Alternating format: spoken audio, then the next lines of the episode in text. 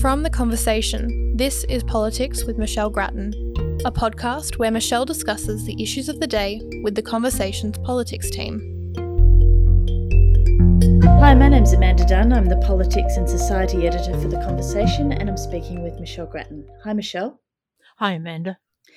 Michelle, more grim news for mortgage holders like myself today, with the Reserve Bank announcing another 0.5% interest rate hike. There's been a lot of them now, hasn't there? This is the fifth in a row, and uh, people are really feeling the pinch. And the government can't actually do anything other than empathise with people's problems. It's saying, well, we have measures in the pipeline. It said today that uh, legislation will be coming in during this current sitting for cheaper childcare, for cheaper medicines. But of course, that doesn't help immediately. And we remember from last week when there were many calls at and around the uh, job summit for the childcare measure to be brought forward from the middle of next year to the beginning of next year, and the government said, no, we won't do that because of the cost and because of some uh, operational issues getting the more generous scheme into place. And of course, people are going to be hit further because we'll see a rise at the end of the month in petrol prices when the uh, excise goes back to normal. And also, the Reserve Bank has been quite frank saying, well, there are further interest rate rises to come. It has said it will monitor the situation carefully because, of course, he doesn't want to push so hard that we end up not just taking heat out of the economy, which is the aim, but getting the economy to the point of recession. So it's going to be careful, but nevertheless, people can uh, expect more bad news in the coming months. And this is causing uh, not just people to feel under pressure, but in, in some cases, resentment because You'll remember that the Reserve Bank Governor, Phil Lowe, famously said we wouldn't get rising rates until 2024. And of course, that turned out to be a very, very bad prediction. And we saw today the Greens actually saying that Phil Lowe should resign. Yes, and uh, for a lot of people, things may go from bad to worse next month because Prime Minister Anthony Albanese has told caucus there'll be some tough decisions in the uh, next month's budget.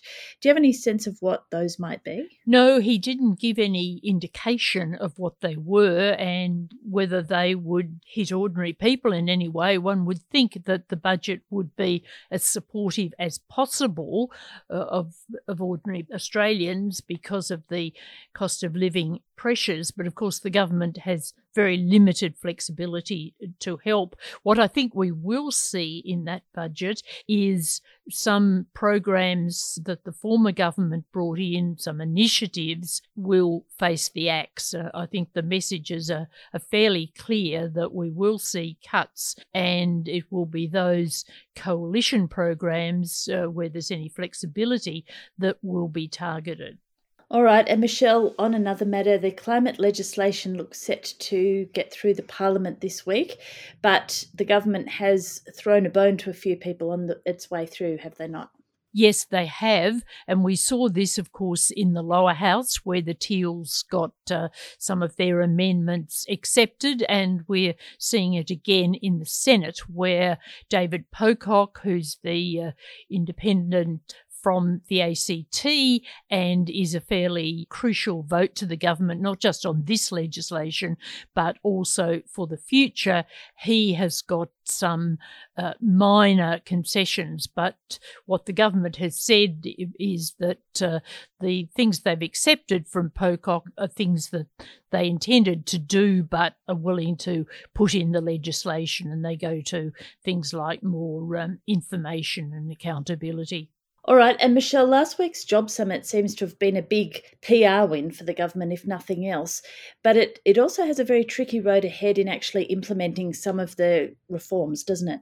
Especially around uh, industrial relations. And of course, we've seen a, a, division between the unions and the government on one side and most of the employers on the other over this whole multi employer bargaining issue. The government is going to go ahead with that.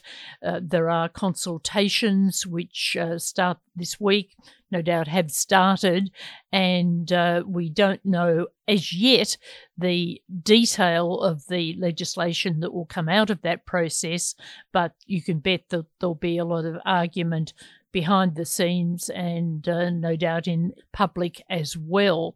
Of course, the other interesting issue, or one of them coming out of the summit, was the increase in the migrant intake, and the uh, government will have to do quite a lot of work to actually recruit enough migrants because uh, Australia is in a quite competitive situation now with other countries. So people don't automatically want to come here. And the higher migrant intake has its own problems. It's it's a good thing in terms of our labour market, but it does put pressure on services like health services and of course on housing, and we've got a, a, shortage of houses at the moment. So that'll be quite a, a complicated policy change to manage.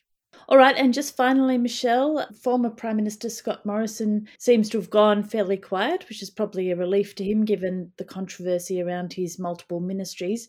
He also doesn't seem to be going anywhere, does he? He gave an interview to Sky this week and he indicated that it was his intention to stay around. It's not clear for how long, but he certainly didn't seem to be uh, thinking about moving on in the short term. It's uh, interesting that this coincided with an, a poll from Essential, which showed that just over half those questioned thought he should leave Parliament in the wake of the whole multi ministry uh, revelations that came out recently and that are now subject, of course, to an inquiry by a former High Court judge.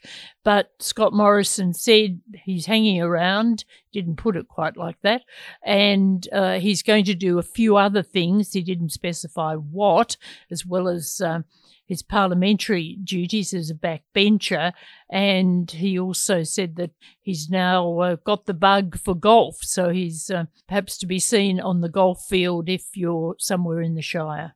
Ugh, it's always golf, Michelle. All right. Thank you very much for your time. Great to talk with you as always.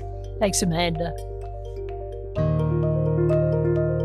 Our theme music is by Blue Dot Sessions. You can find more podcasts from The Conversation on our website at theconversation.com.